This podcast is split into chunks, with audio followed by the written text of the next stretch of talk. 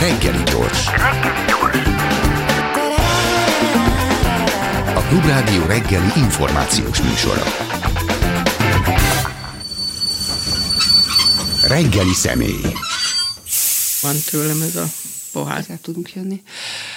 Már is itt van vendégünk, reggeli személyünk, Bányai Éva, pszichológus, professzor emeritus, és hát már a Wikipédia szócikk is frissült, úgyhogy innentől már végképp elhihetjük azt, hogy hát ha most felsorolnám azt, hogy uh, pszichológus, egyetemi tanár, sokáig az ELTE pszichológia tanszékvezetője, a hipnoterápia világszerte elismert kutatója és hazai meghonosítója, az ELTE doktori iskolájának törstagja, a daganatos betegségek kialakulásában és gyógyításában szerepet játszó affektív és uh, szuggesztív tényező kutatója. Tehát, hogyha ezeket mind-mind felsorolnám, akkor az el is menne az adásidő, sőt, talán még utána is itt ülnénk, de hogy a lényeg, hogy Széchenyi díjat kaptál, amihez gratulálok. Köszönöm szépen, ez egy nagyon kellemes meglepetés mennyire, volt a számomra. Mennyire volt meglepetés? Hát ez nagy meglepetés volt azért, mert én nemzetközileg tényleg minden elismerést, amit lehetett hipnózis területen megkaptam. Tehát ugye eleve az, hogy nőlétemre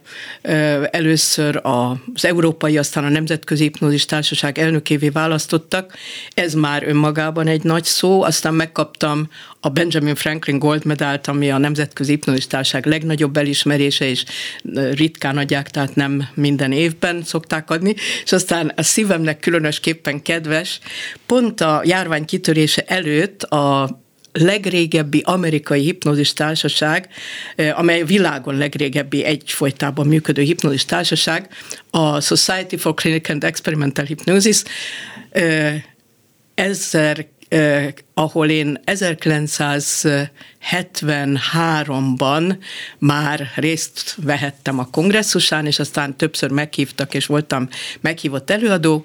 Eh, 2019. októberében New Orleansban a 70. annual meetingjüket tartották, engem hívtak meg, hogy a nagy kínót előadással nyissam meg, és én azt gondoltam, hogy ennyi, meg persze tartottam workshopot, minden, és a meglepetés az volt, hogy az utolsó este a banketten, eh, ahol általában át szokták adni a különböző díjakat, a legtehetségesebb ifjú kutatónak, stb. stb. A legvégén azt mondták, és most külön ami hát kedves meghívott díszvendégünknek egy Living Human Treasure Award egy élő emberi kincs. Na most ez annyira meghatott, volt. ez tényleg nagyon meghatott. Tehát, hogy ők ott Amerikában így értékelték az én munkásságomat. Na most, hát Magyarországon azért nem voltam ennyire elkényeztetve. Hányszor terjesztettek fel téged a Széchenyi díjra?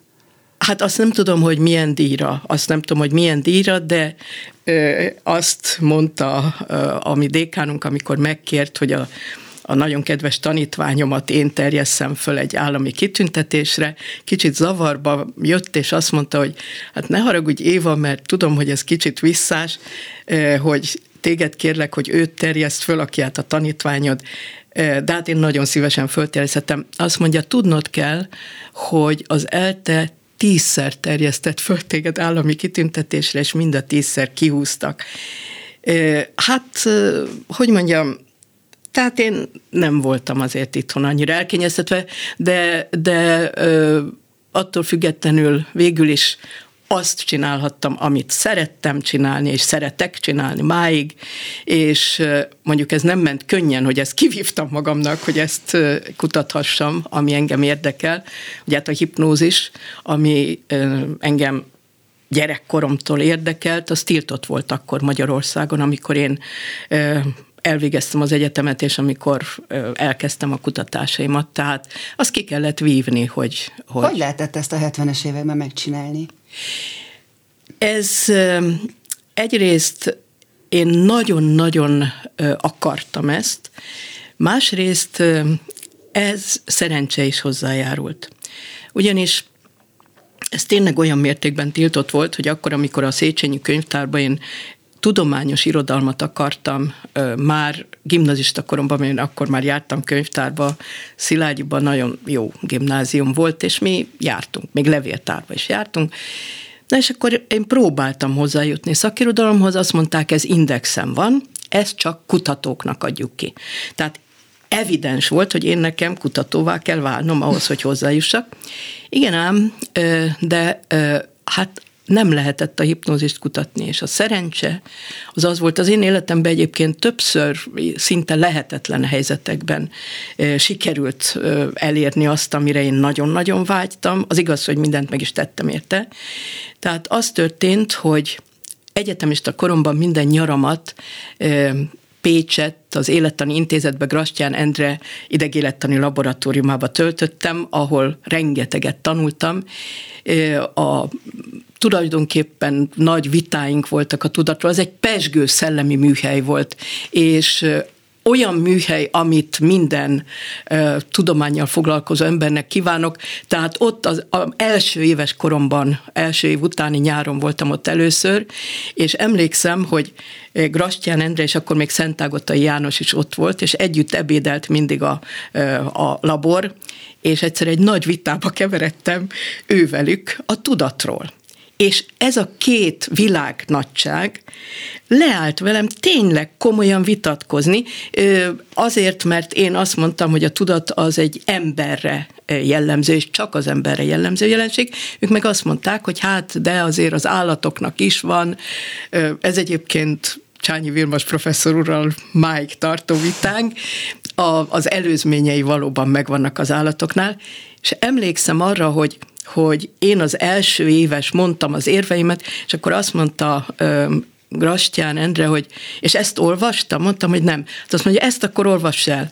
Odaadta, és másnapra elolvastam persze, és ez így folyt. Na most ebben a pesgő szellemi légkörben az történt, hogy negyed év utáni nyáron, amikor én már ott tényleg bedolgoztam magam, tehát ott macskák vizsgálata folyt, és tényleg csodálatos motivációval, emócióval kapcsolatban, világviszonylatban vezető kísérletek folytak, mély elektródokkal ingereltük a hipotalamusz különböző részeit, és elvezettünk máshonnan, és én megtanultam a műtéti technikát, minden, és negyed év utáni nyáron Budapesten rendezték az IBRO workshop szeminárt, az a, a International Brain Research Organization, a nemzetközi ö, ö, agykutató szervezetnek volt egy ilyen tanító szemináriuma, egy Roy John nevű amerikai kutató akkor hozta be a nukleáris fizikából az élettamba a kiváltott potenciál technikát, ami az információ feldolgozásnak egy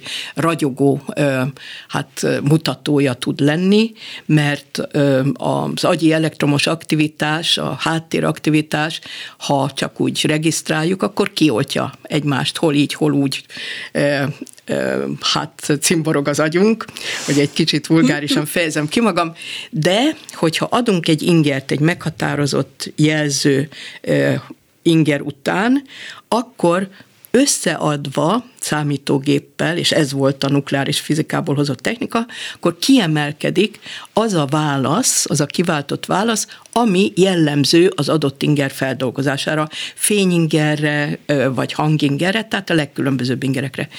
És ezt tanította Roy John, mert ezt ő hozta át, ezt a technikát. És az történt, hogy ő jóba volt Grastyánnal, meg Grastyán nagyon sokat járt Amerikába kutatni, és megkérte őt, hogy hét macskát készítsenek neki elő. És emlékszem Bandibá, hogy hát ahogy hívtuk a laborba, bejött és körülnézett, na fiatalok, ki akarja Rojon professzornak megműteni a hét macskáját, és augusztusra kell, hogy legyenek különböző feltételes reflexei is ezeknek a macskáknak, hogy ingerelve lehessen látni, hogy hogyan változik a tanulás. És hát persze mindannyian jelentkeztünk. Most ezek kiváló emberek voltak, tényleg mindegyikből nagy professzor lett, kiből Magyarországon, kiből Amerikába főleg, és körülnézett uh, Grastyán Endre, és azt mondta, Hát Éva. Na most ezek a fiúk egy kicsit ilyen vasvilla szemekkel néztek rám, nem csak nagyon okos, hanem kicsit, hát hogy mondjam, kompetitív fiúk voltak. Te és nő. én meg hát nő voltam, és ráadásul én voltam az egyetlen, aki nem ottani orvostan hallgató externistája voltam a labornak, hanem budapesti pszichológus hallgató.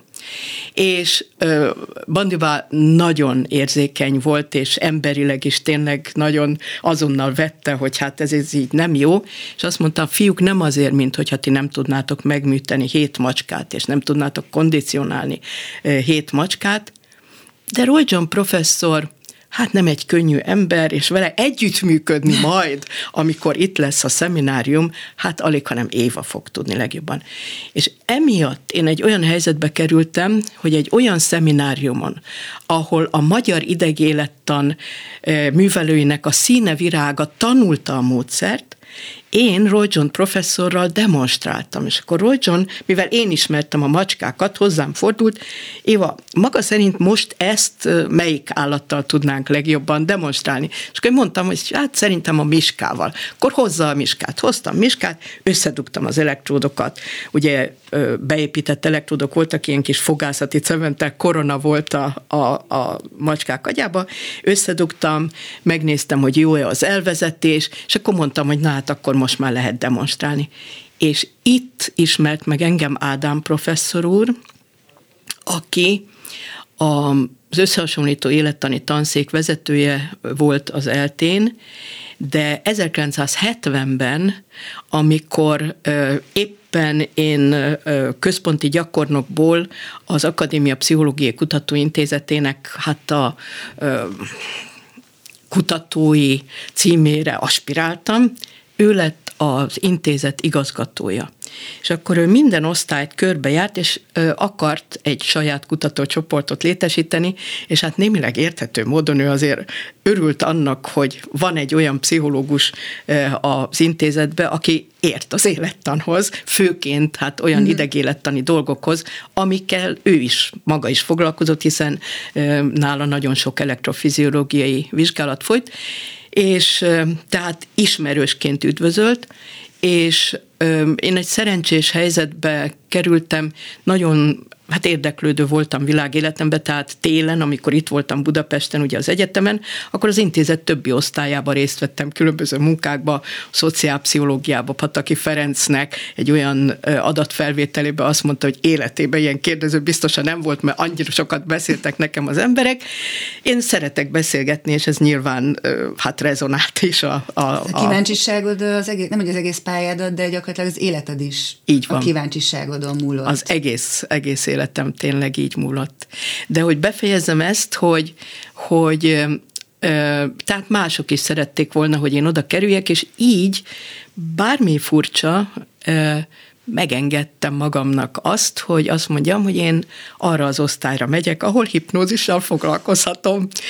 És hát meg kell mondjam, hogy azért erre elkomorult Ádám professzor úr arca, és azt mondta, hogy de ugye tudja Éva, hogy ez Magyarországon hát nem egy támogatott, inkább tiltott jelenség. Mondtam, hogy professzor úr, én ezt tudom, de azt is tudom, hogy ha van Magyarországon valaki, aki ezt mégis meg tudja teremteni ennek a lehetőségét, az professzor úr. És ezt azért merhettem mondani, mert tudtam azt, hogy az ő helyettese, a tanszék docense, Mészáros István doktor tud hipnotizálni, mert Leningrádba végezte az orvosegyetemet, a, és a Szovjetunióban nem volt tiltott a hipnózis méghozzá hmm. azért, mert Iván Petrovics Pavlov foglalkozott vele, sőt volt egy hipnózis elmélete, ami akkor a vezető hipnózis elmélet volt a világban, és azt is tudtam, hogy Ádám professzor úr pedig Koltusiban, a Pavlovi laboratóriumban kandidált. Tehát én feltételeztem azt, hogy egyrészt őt is érdekli ez a kérdés, mert azt tudtam, hogy a tudat mhm. kérdése őt érdekli. Másrészt tudtam, hogy a közvetlen munkatársa tud hipnotizálni, sőt használta a hipnózist még orvostan hallgató korában alkoholelvonásra, mert ugye a Szovjetunióban mhm. ez egy komoly probléma volt. És hát az IBRO workshop szemináriumon eh, Mészáros doktor is ott volt, és mi erről bizony beszélgettünk, hogy engem is az érdekel, ami hát őt is érdekelni, csak hát itthon most nem lehet ezzel foglalkozni. És emlékszem, professzor úr eh, azt mondta, hogy hát akkor eh, gondolkodnom kell ezen, és egy hét múlva hivatott, és azt mondta, hogy megtaláltuk a megoldást, Mészáros tanár úr is nagyon szívesen foglalkozna hipnózissal, úgyhogy akkor jöjjön a mi kutatócsoportunkba, nem fogjuk azt mondani, hogy hipnózissal foglalkoznak, de alapítunk egy humán elektrofiziológiai laboratóriumot, ez lesz a neve, ahol a tanulást és emlékezést kutathatják, ez volt a fő témája a tanszéknek, és hát az ő kutatócsoportjának is nyilván, tehát a tanulás emlékezést kutatják a magasabb idegtevékenység különböző állapotaiban, és ez volt a zseniális tudománypolitikai gondolat, mert ez a Pavlovi terminológia. Azt mondja, hát ugye az egyik állapot az lesz az éber állapot, úgyis kell éberkontroll, másik állapot az alvás, a tanszéken van egy alváslabor, hát ők azzal foglalkoznak, és maguk azért hát a hipnózist is ottan csinálhatják. Akkor, tehát így indult a dolog, tehát ő megtalálta a módját, hogy Pavlov menlevelével hát elkezdhetjük annak a kutatását, ami engem gyerekkoromtól érdekelt. Úgyhogy máig nagyon hálás vagyok neki ezért. Te akkor ott eléggé kell stratégának is lenni túl a minden más tudományos érdeklődésen, meg, meg progresszív gondolkodáson. Nagyon érdekes egyébként az, hogy ma mennyire kell stratégának lenni, jó stratégának ahhoz, hogy az ember azt csinálhassa a magyar tudományos életben, amit szeretne. Ö, hát minden bizonyal most is. Ilyen megszorítások nincsenek, hogy tiltott témák, legalábbis én nem tudok ilyesmikről. Inkább az, hogy ki ö, jut pályázati pénzhez de hát sokkal szélesebbek a lehetőségek, mint abban az időben voltak. Először is abban az időben nem pályázhattunk, tehát az első olyan szabad pályázat, amit hát én azonnal el is nyertem, az OTKA 1986-ban indult. Addig a kutatócsoportok vezetői, vagy a tanszékek, vagy az intézetek igazgatói döntötték el, hogy ki jut kutatási pénzhez. Mm. Most nem csak a hát a, az OTKA utóda, ugye a Nemzeti Fejlesztési Kutatási Pályázat van, amit meg lehet pályázni, de hát rengeteg külföldi, külföldi kutatási pályázatba is beléphetünk, hát akkor ez elképzelhetetlen volt. Úgyhogy sokkal több a lehetőség. Nyilván Nyilván hát nehezebb mondjuk egy olyan témával elnyerni egy ösztöndíjat, egy kutatási ösztöndíjat, ami nem kedvelt téma, de, de akkor külföldi pályázatot meg lehet pályázni, tehát sokkal szélesebbek a lehetőségek. Én nem tudok arról, hogy, hogy valamilyen témát most tiltottnak lehetne tekinteni legalábbis azon a területen, amelyen én dolgozom, a pszichológia, és hát nagyon megmaradt ez a pszichofiziológiai érdeklődésem, és hát most legutóbb hát magas kockázatú rákbetegek nek hipnózissal segítünk, és a hipnózis és más lelki támogatások hatásvizsgálatát hasonlítjuk össze. Hát itt én pályáztam, és elnyertem ott pályázatot, és nem volt ezzel kapcsolatban semmi, semmi probléma. Az igaz, hogy eddig nekem az összes ott pályázat, amit elnyertem, az valamilyen egész elit értékelést kapott utólag, mert úgy utólag ezeket értékelik, hogy milyen publikációk születtek belőle, és hát mit. Most is úton van ennek kapcsán egy tehát a vége felé közeledik a kutatás? Már az az igazság, hogy a kutatásnak az a szakasza befejeződött, amikor még a betegekkel találkozunk, uh-huh.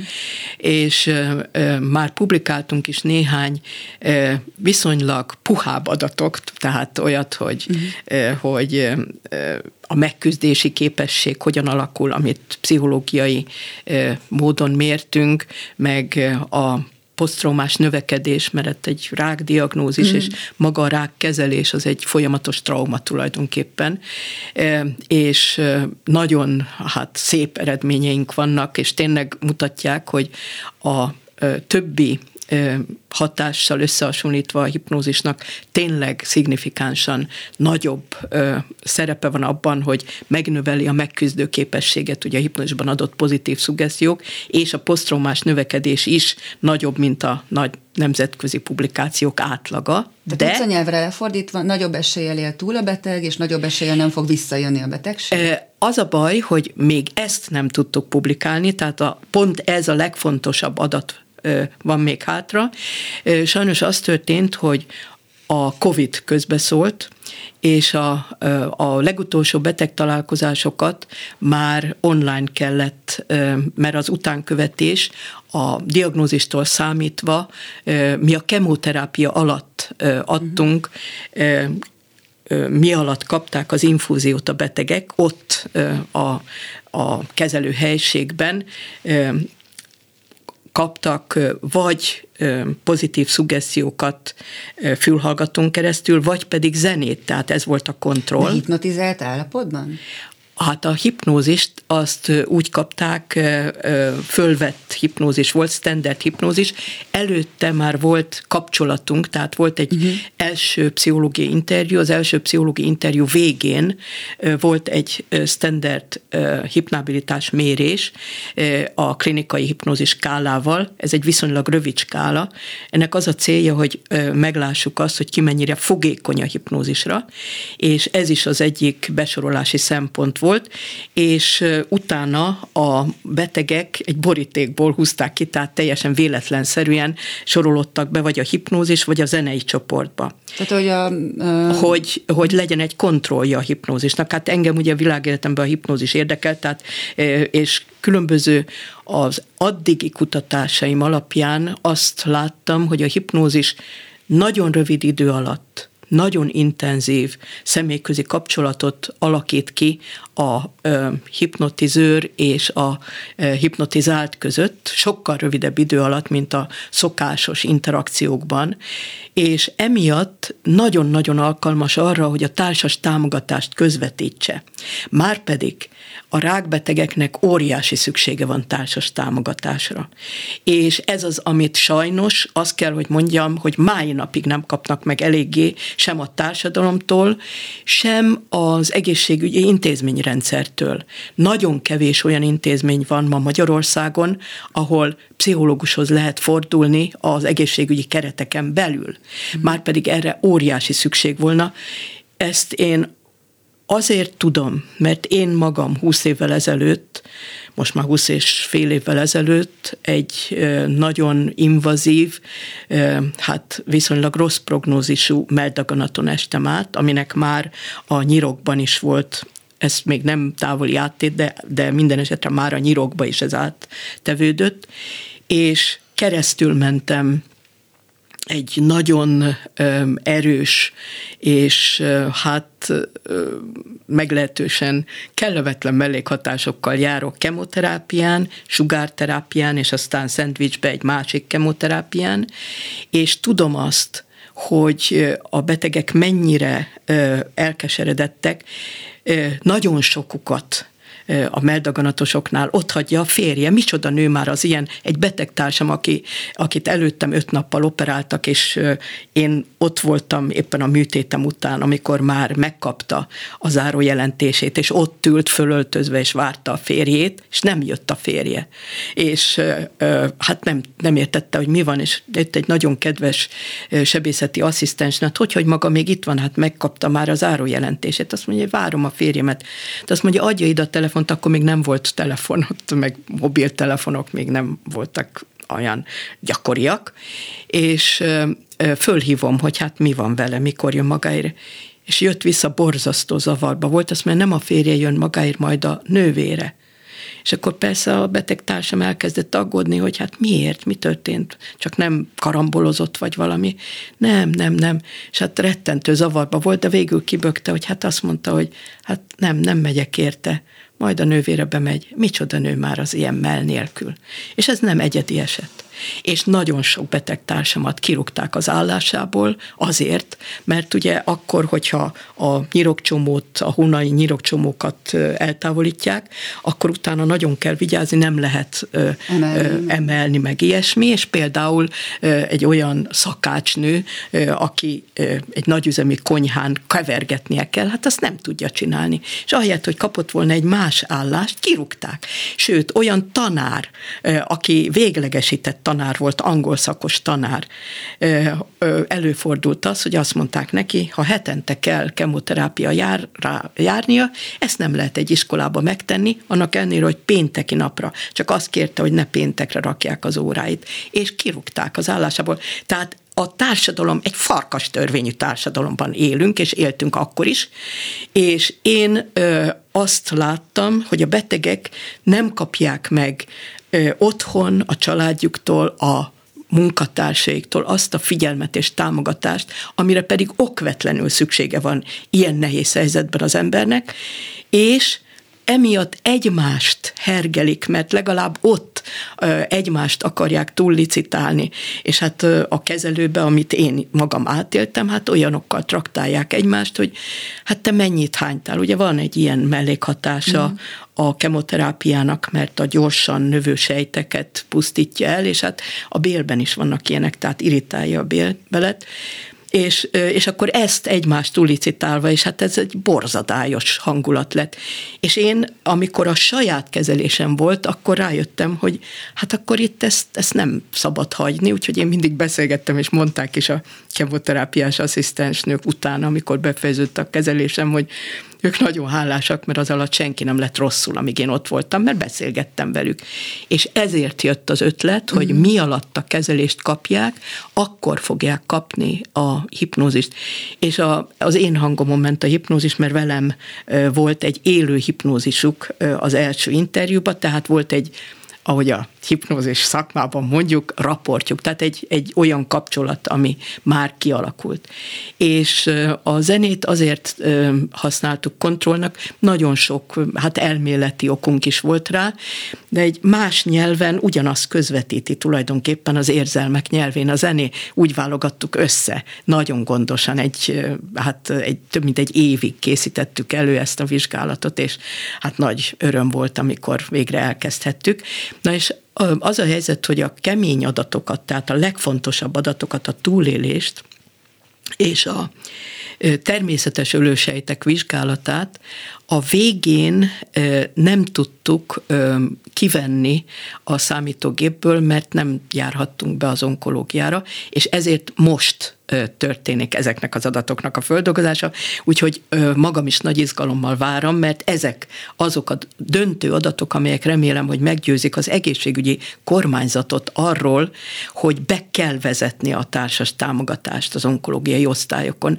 Végül is ez egy óriási munka volt, ugye három intézményben végeztük, az Országos Onkológiai Intézetben, és volt két vidéki rákcentrum, a Debreceni Egyetem onkológiai centruma és a szombathelyi Markusovszki Kórház onkoradiológiai osztálya.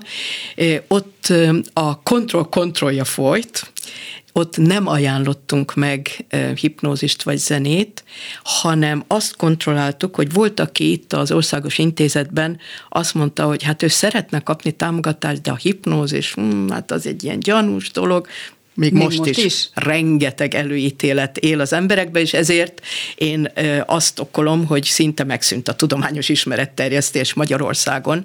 Hát az, hogy az M5-ben adják azokat az ismeretterjesztő filmeket, és nem azokon a nagy csatornákon, amelyeket mindenki néz. Hát én természetesen minden alkalmat megragadok, hogy a hipnózisról ismeretterjesztést hát tehessek, és az M5-ön nagy munkával tényleg elkészítettünk egy ismeretterjesztő adást. Képzelje el, három, azaz három e-mailt kaptam erre, az egyik egy Kanadába szakadt hazánk fiától, holott ha a mondjuk a nők lapjában megjelenik egy szösszenet velem kapcsolatba, 1500 e-mailt kapok. Vagy akár a klubrádióban, mert ott is voltam már egy szombati klub délelőttön, akkor is. És három. Tehát ez mutatja, hogy milyen kevesen nézik. Úgyhogy nincs megfelelő ismeretterjesztés, és én ezért a kutatók éjszakáján mindig, tényleg ahol alkalmam van a pszinapszison, ami a mi diákványunknak egy remek kezdeményezése, tényleg egy olyan ismeretterjesztő sorozat, ahova jöhet mindenki, akit érdekel. Én mindenütt megragadom az alkalmat, hogy beszélesek a hipnózisról, de hát az emberek, mivel nem hallanak róla, azt hiszik még mindig, hogy hát ez egy ilyen gyanús, manipulatív módszer, holott kimutattuk, és hát ebben többek közt, és hát erre meglehetősen büszke vagyok, a mi kutatásaink úttörök voltak, hogy nagyon jellegzetes élettani változások következnek be hipnózis hatására. Az idegélettanban, tehát az agyi tevékenység megváltozik. Hát például ezért nemzetközileg a fájdalomcsökkentésben a Nemzetközi Fájdalomtársaság kötelezően előírta a hipnózis tréninget, mert ez egy hozzászokás nélküli, nagyon hatékony fájdalomcsillapító eljárás, aminek megvan az agyi háttere. És nincsen invazív És nincs, nincs hozzászokás lehetőség, tehát nem olyan, mint egy olyan szer, amire ez tényleg hát rászokik, és nem tud róla leszokni. Nem csak te magad vagy progresszív kutató, hanem tulajdonképpen a tanítványaid közül is rengeteget lehetne felsorolni, akik konkrét területeket honosítottak meg Magyarországon, és hát engem nagyon izgat az a kérdés, hogy mitől lesz a kutatóból progresszív kutató, inventív kutató? Hát a tanítványaimra nagyon büszke vagyok. Tényleg nagyon büszke vagyok. Van közöttük olyan, aki, aki hát a, ezt a szuggesztív kommunikáció vonalát viszi tovább, és Varga Kata és a perinatális képzésbe, vagy Dul Andrea, aki tényleg Magyarországon a környezetpszichológiát meghonosította, vagy Csabai Márta, aki az egészségpszichológiai szakképzést vezeti, nagyon büszke vagyok rájuk, hogy hogyan lettek nagyon érdekes, nagyon megható volt, mert most ugye a Széchenyi díj alkalmából a tanszéken hát egy kis ünnepséget tartottunk, és például eljött, aki már nem is a tanszék tagja, Dul Andrea is, és hát azt mondták, hogy ebben nagyon nagy szerepe volt annak, ahogy én annak idején a pszichológiát tanítottam. Én, és nagyon érdekes volt, hogy ez tényleg a, a Dul Andrea kifejtette, hogy Őt a Debreceni Egyetemen tanítottam, mert akkor, amikor ott beindult a képzés, nem volt elég pszichológus, és én ugyanakkor még az élettani tanszéken voltam, eh, mert Ádám professzor úr kutató csoportjába kerültem végül is úgy eh, ezzel, és akkor, amikor ő már eh, rektor lett, akkor választanom kellett, hogy maradok-e az Akadémia Pszichológiai Kutatóintézetében, de hát akkor nem, nem lehetett volna tovább hipnózissal dolgoznom, tehát átmentem a tanszékre, tehát én ott voltam a tanszéken, és meghívtak, hogy a debreceni képzésbe pszichológiát taníthatok, és hát ezt nagy örömmel tettem. Az élettant szeretem, és tanítottam is élettant, meg pszichofiziológiát, mm. és szeretem máig. Hát ugye azért ez is egy élettannal nagyon erősen összefüggő kutatási terület. Beszélgetésünk amit... elején is, hogyha valaki most kapcsolódik be, akkor a vendégünk Bánya Éva, professzor emeritus, a pszichológia, hát hazai egyik legismertebb, hanem a legismertebb kutatója, oktatója, meghonosítója, és hát, hogy, na, bocsánat, csak a hallgatóknak kicsit segítettem, hogy ezért az, amit, amit te szemléletben behoztál, abban van valami olyan unikális, ami, ami, ami mert nem lehet véletlen, hogy egyetlen egy embernek ennyi tanítványa lesz gyakorlatilag forradalmár. Én, én, na ez az, amit a Dul Andrea mondott, hogy megjelentem Debrecenben egyenesen Amerikából érkeztem, akkor mehettem először, nekem bevonták az útlevelemet az első amerikai utam után, nem utazhattam, nem fogadhattam el meghívásokat, de 1982-ben meghívtak vendégprofesszornak, hát attól, akkor itthon én még adjunktus sem voltam, de ott vendégprofesszor voltam, és onnan érkeztem egyenesen a Debreceni Egyetemre, és ők akkor első évesek voltak, és én azzal nyitottam, hogy hát ez egy roppant izgalmas terület, és hoztam a legújabb szakkönyveket, és azt kérem, hogy csak a legújabb irodalomból tájékozódjanak, és vitatkozunk, gondolkodjunk, beszélgessünk a dolgokról. És egy olyan hát formát vezettem be, ugye én hetente csak egyszer jártam le Debrecenbe, és nem voltam megelégedve azzal, hogy ott voltam ugye a reggeltől estig, tényleg az első hajnali vonattal mentem, és a legkésőbbi estivel jöttem haza, de nem voltam megelégedve azzal, hogy a diákokkal mennyit tudok beszélgetni, és kitaláltam egy olyan formát, hogy amit akkor mestermunkának hívtuk, később bekerült a kurikulumba, mint műhelyi munka, tehát, hogy valami empirikus munkát végezzenek szakirodalm gyűjtése alapján, és tulajdonképpen ebből nőtt ki. Tehát az, hogy ők elkezdtek valamit egy kicsit kutatni, és ö, én ehhez hát adtam ö, szakirodalmat, és tényleg az egy nagy szerencse volt, hogy akkor már ö, megmaradtak, vagy megint felélettek az amerikai kapcsolataim, tehát én tényleg hoztam magammal rengeteg új szakirodalmat, és valahogy ezt kértem mindig a tanítványaimtól, sőt, hát egy kicsit erősebb is, ezt követeltem meg, hogy gondolkozzanak, hogy, hogy mindig nézzék meg, hogy biztos, hogy ennek ez az oka, ami az elmélet. Én magam is, hát ugye abba kerültem bele, és hát én mindig el is mondtam, hogy akkor, amikor én elkezdtem a hipnózissal foglalkozni, végül is Pavlov adta a menlevelet. És az az első olyan munka, amire én tényleg hát büszke vagyok a saját pályámon, az aktív Weber hipnózis, az megdöntötte a Pavlov hipnózis elméletet. Na most ez nem volt olyan könnyű itthon. Tehát tulajdonképpen ez azért hozzájárult, hogy én tényleg évekig nem utazhattam. Szóval ezt nem fogadt a, hát itthon azért kitörő lelkesedés, kitörő lelkesedés, de nemzetközileg azonnal. Tehát már az előadást, ahol ezt elmondtam, két kísérletsorozatot sikerült a Stanford Egyetemen nyolc hónap alatt, amíg én akadémia közti cseregyezménnyel kijuthattam, egy csoda folytán egyébként, és a makadságom miatt, mert én beírtam háromszor, ugye az akadémiai intézetekbe jött, hogy ki hova akar menni tanulmányútra, és én mindig beírtam, hogy az Egyesült Államokban, a Stanford Egyetemre Hilgárd professzorhoz, mert ez a hipnózis kutatás megkája. És tényleg én ennek láttam értelmét. A professzor úr, aki teljesen, tényleg atyai jó indulattul, amikor harmadszor, 1972-ben ezt beírtam, behívott, és azt mondta, Éva, nem veszi észre, hogy az egész intézet magán kacak.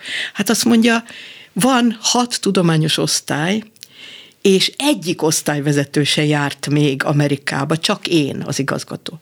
A tanszéken is, hát maga helyileg én mindig is a tanszéken voltam, az összehasonlítani tanszéken, mert ott volt az ő kutatócsoportja. Mondja, a tanszéken is ott vannak a docensek, egyik se járt Amerikába, csak én a a professzor. Hát csak nem képzeli, hogy maga 30 évesen, hadd idézem őt, még a fenekén a tojáshéj, hát hogy jutnak ki maga hát ezt legyen már egy kis önkritikája. Miért nem írja be, és tényleg ebben nagyon kedves, jó indulat volt, miért nem írja be, hogy Leningrádba akar menni, olyan szép város. Hát ő tényleg, hát ott kandidált, jó mm. ismert. Mondom, professzor úr, jártam Leningrádba turistaként, tényleg szép város, de hipnózisról ott nem tudok kitől tanulni. Tehát én beírtam makacsul, és ez volt az a makacság, és a kitartás, és egy csoda, mert éppen akkorra írtam meg a doktori diszertációmat, aminek a címében már szerepel a hipnózis, hipnózis hatása a tanulásra, és a, az utolsó részében egy kitekintés, egy másfél oldalas kitekintés fejezetet írtam.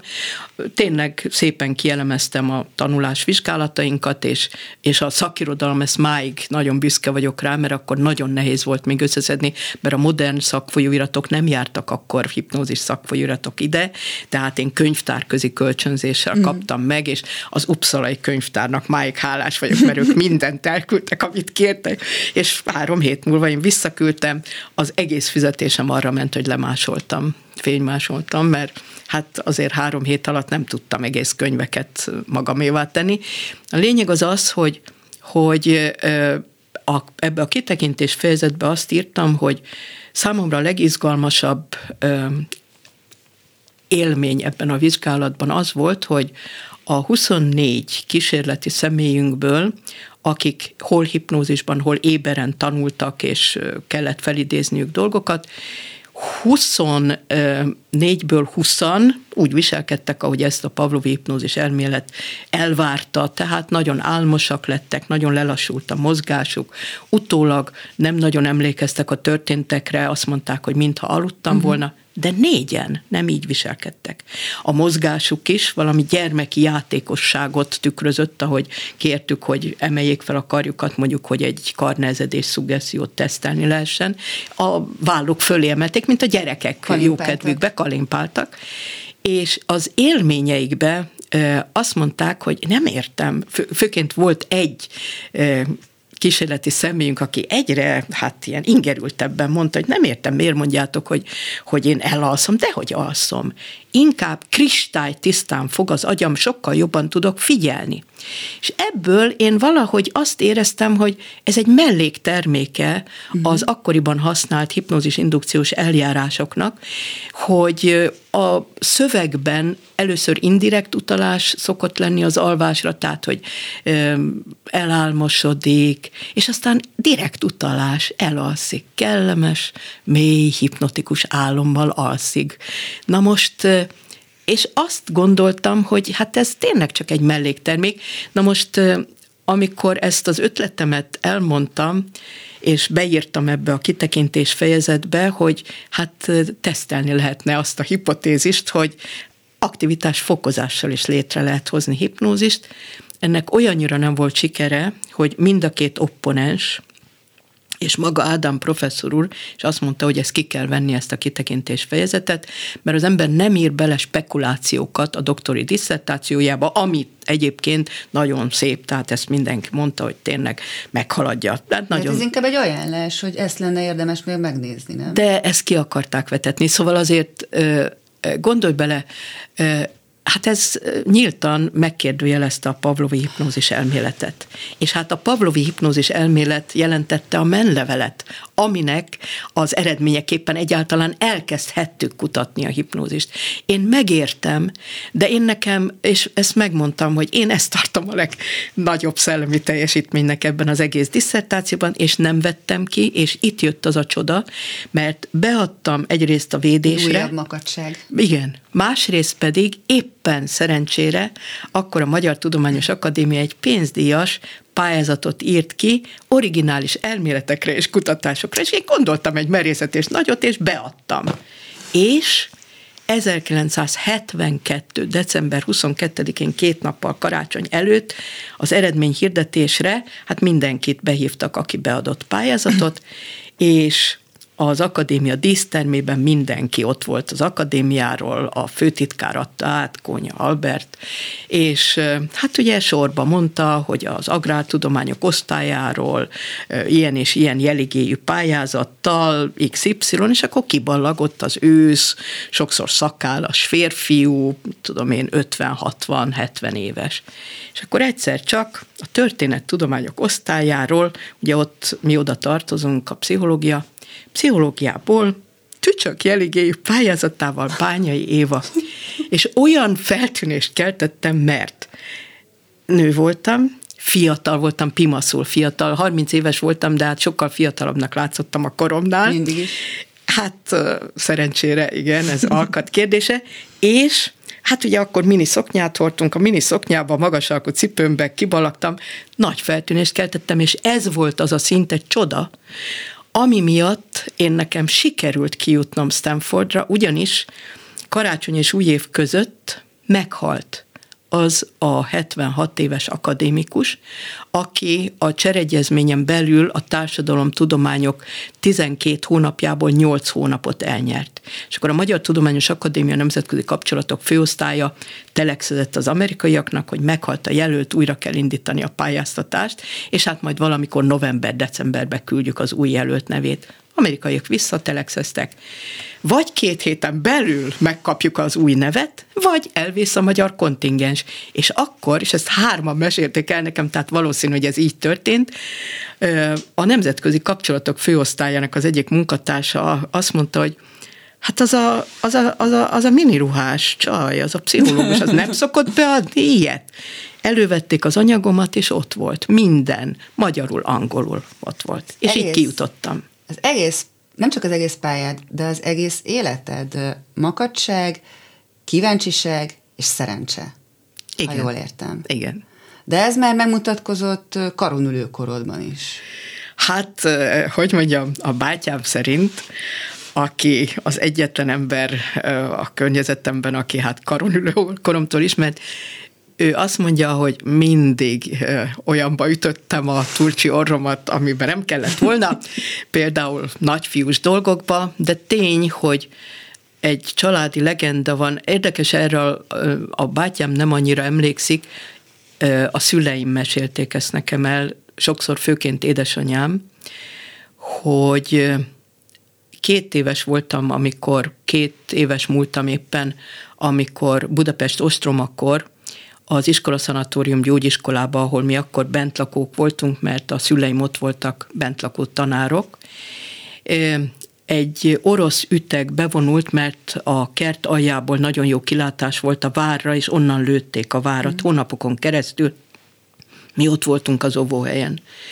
És egyszer a parancsnok teljesen lerészegedve üvöltve bejött ebbe az óvóhelybe, kezében egy öldöklő szerszámmal, azt szoktam mondani, hogy Kalasnyikov, de a bátyám kiavított, hogy akkor még nem voltak Kalasnyikovok, hanem valami gépfegyverek voltak. Szóval valami ilyen több lövetű öldöklő szerszámmal, és hát oroszul rettentően üvöltött, és hát fölemelte ezt a ezt a zöldöklő szerszámot, és hát mindenki megdermett, és én ugye a gyermeki nagyon erős kíváncsiságom űtől űzve oda mentem hozzá, és megfogtam ezt a gépfegyvert, és ránéztem nagy kíváncsi gyermeki szemekkel, ez mi ez, bácsi?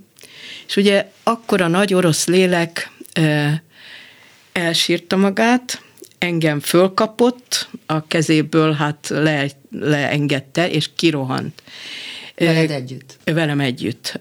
A Lego pincében ott volt egy olyan fiatal nő, aki ránk vigyázott egyébként, és ő egy újvidéki árva lány volt, akkor 23 éves.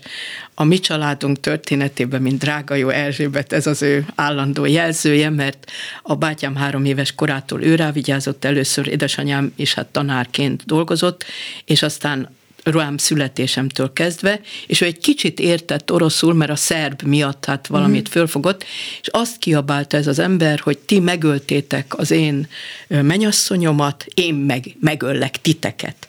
És amikor én ugye megkérdeztem, akkor, akkor valahogy ez, hogy megszakadt.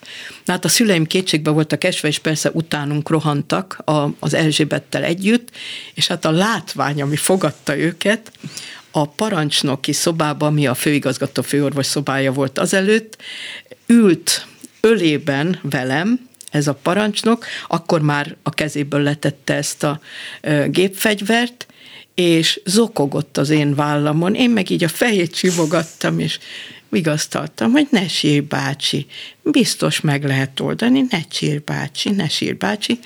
És hát valahogy ez azóta is megmaradt. Tehát az, hogy bennem ez a kíváncsiság, ez mindig máig megvan. Hát ezért kutatok máig. Valószínű, hogy a 80. évében, ugye én decemberben leszek 80 éves, az emberek már nem kutatnak, és hát ez bizony éjszakában nyúló tevékenység máig is, és egy nagy csapatot fogunk össze, és hát úgy érzem magam néha, mint egy hadseregtábornok, mert, mert annyi szálat kell egyszerre valahogy észben és kézben tartani, de engem máig hajt ez a kutató kíváncsiság, és a másik dolog pedig ez az attitűd, hogy, hogy megsajnálom, aki, aki, hát ő zokogott, és tényleg tulajdonképpen, hogy mondjam, hát megölték Budapest ostrománál a, a menyasszonyát, szóval érthető is volt, és valahogy ugyan én, én akkor, amikor pszichológus lettem, egyáltalán azért mentem pszichológiára, hogy megértsek dolgokat, és tényleg a kíváncsiságom vitt oda. Alapvetően a hipnózis az, ami, ami nagyon-nagyon kíváncsivá tett. Ez is egy hát érdekes történet, hogy a kutató kíváncsiság az 7 éves koromban ébredt föl bennem, mert mert ezt sokszor elmondtam már ezt a történetet, de így történt, hogy akkor a Diana úti általános iskolában, Svábhegyen, ahol iskolába jártam, ugye a békeharc miatt, ugye gyűjtsd a, gyűjtsd a vasat és a fémet, ezzel is a békét véded, mi nagy vasgyűjtő versenyben voltunk, és mindenki megrökönyödésére, mi az első osztályos legkisebb kislányok, az első B osztály nyertük meg a vasgyűjtő versenyt. Hát ugye senki nem értette, és ö, édesanyám tavasszal, amikor ö, már hát ez már megkaptuk a jutalomkönyveket is, meg hát ez egy nagy dolog volt, hogy megnyertük a vadgyűjtőversenyt, és jött vissza nagy nevetve egy szülői értekezetről, hogy Ilonka néni, a tanító nénink, azzal kezdte a szülői értekezet, hogy megfejtette a titkot, hogy hogyan nyerte meg a legkisebb lányosztály a vasgyűjtőversenyt, mert kísérte le a gyerekeket, és elbúcsúzott a kapuba, akkor ez volt a szokás, és azt mondja, a, lányok a szélzsózsa minden irányába szétszaladtak, kivéve Bánya Évát, aki határozott léptekkel odament egy karé nyolcadikos fiúhoz, mondott nekik valamit, majd ugyancsak határozott léptekkel megindult, és ezek a fiúk, mintha csak hipnotizálta volna őket, követték. És én akkor hallottam életemben először ezt a szót, hát gondolatot, hogy azonnal. Nagyon érdekelni Persze, kezdett. mondom, mi az, hogy hipnózis? És szerencsém volt, hogy hát ugye értelmiségi szüleim el tudták magyarázni érthetően, és ö, nagyon helyesen egyébként máig emlékszem, hogy mit mondtak. Azt mondták, ez azt jelenti, hogy valaki annyira föl tudja kelteni más ember vagy emberek figyelmét, hogy csak ráfigyelnek, és hogyha mond nekik valamit, akkor azt követik. Hát mit mondtál nekik, kérdezték a szüleim kisé kíváncsian. Hát mondtam, hogy én csak azt mondtam, ami igaz, hogy én tudom, hogy a hegyen hol van vas. Tényleg tudtam, ugyanis a Szani kertjében, Szaninak neveztük az iskola szanatórium gyógyiskolát családilag, a, a szanatórium kertjébe ugye rengeteg ilyen eldobott háborús maradvány volt. Mai fejemmel tudom, hogy hát ez életveszélyes volt gyerekeket arra biztatni, hogy ezeket gyűjtsék össze. Szerencsénk volt, egyik sem volt föl, nem robbant lőszer, és hát azt meg tudtam nekik mutatni. És ö, ö, azt mondták a szüleim, de hát miért nem maguknak adták le ezek a nyolcadikos fiúk? Hát mondom, hát én mutattam meg. Szóval nekem ez magától értetődő volt. És hogy neked az volt, talán ezért volt nekik is az. És talán ez, tehát hogy mondjam, én, én olyan hiteles voltam ebben, tudtam, tény, és tényleg tudtam, tényleg, hát ott volt, és tényleg, hát ez volt a legtöbb, mert megnyertük vele a vasgyűjtőversenyt. A hallgatók az elmúlt egy óra alapján valószínűleg közel kerülhettek valamennyire ahhoz, hogy vajon miért pont az a munkacíme Bányai Éva professzor emeritus készülő könyvének, hogy főnixként élni. Ennél beszélőbb cím ennek az órának a tükrében kevés van. Bányai Évának ezt a beszélgetést nagyon-nagyon-nagyon köszönöm.